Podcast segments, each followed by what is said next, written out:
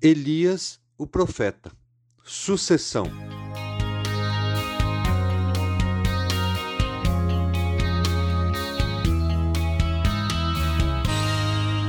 Chegamos ao fim do ministério do profeta Elias.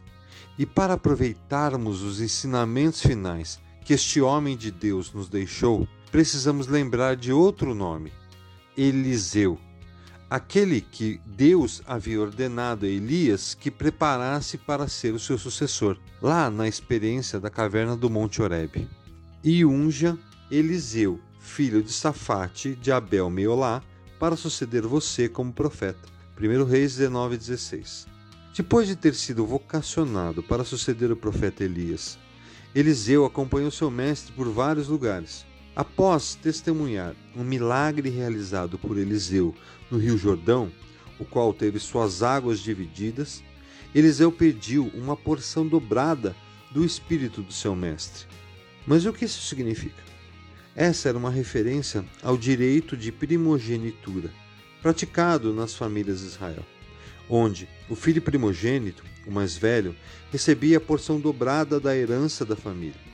Além disso, ele tinha o direito de suceder o pai no comando da casa. Elias não queria ser exatamente duas vezes mais poderoso do que o profeta Elias, como muitas pessoas imaginam. Ele queria se tornar o principal herdeiro espiritual de Elias, fazer o que Elias fazia, servir a Deus como Elias servia. Entretanto, Elias respondeu que não cabia a ele, mas sim a Deus decidir se o pedido de Eliseu seria atendido. A sequência do texto bíblico nos informa que a concessão desse pedido foi garantida por Deus. Eliseu então viu Elias ascender ao céu num roda-moinho, escoltado por um carro de fogo com cavalos de fogo. E os discípulos dos profetas testemunharam então Eliseu fazer o mesmo sinal que o seu mestre havia feito. Ele dividiu as águas do Jordão isso depois de clamar a Deus por poder. Quando os discípulos dos profetas, vindos de Jericó, viram isso, disseram: O espírito profético de Elias repousa sobre Eliseu. Segundo Reis 2:15. E o que de tão importante essa experiência nos ensina? Ela nos mostra a importância de uma palavra: legado.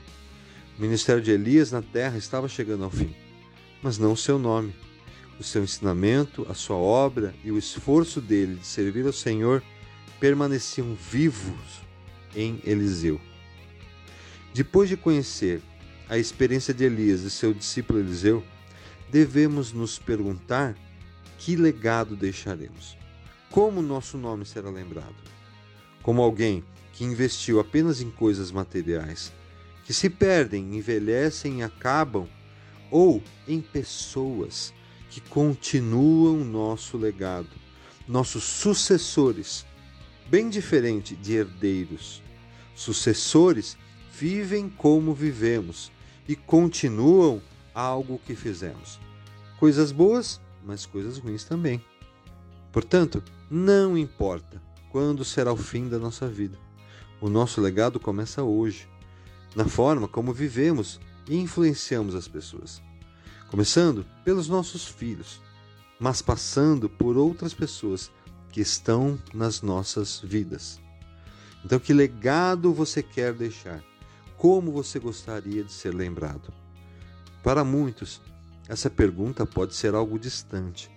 Mas, como disse o filósofo William James, a melhor forma de viver a vida é investir em algo que ultrapasse sua própria existência.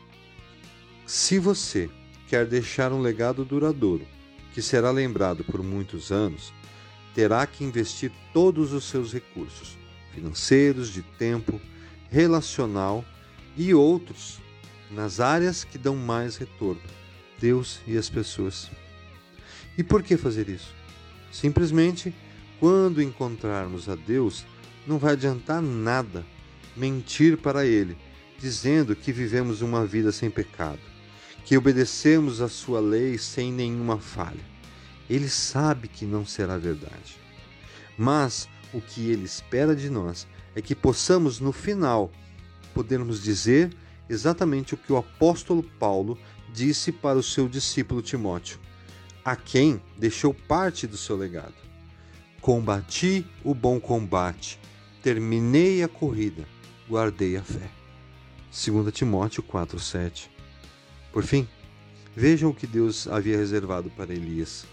De repente, enquanto caminhavam e conversavam, apareceu um carro de fogo, puxado por cavalos de fogo, que os separou.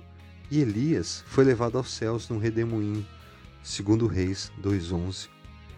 Isso é um lembrete para que não esqueçamos que o nosso objetivo, nossa meta de vida, não está aqui, mas sim em sermos buscados e acolhidos nos céus, junto ao Pai, para uma vida eterna ao seu lado. Então, que legado você vai deixar?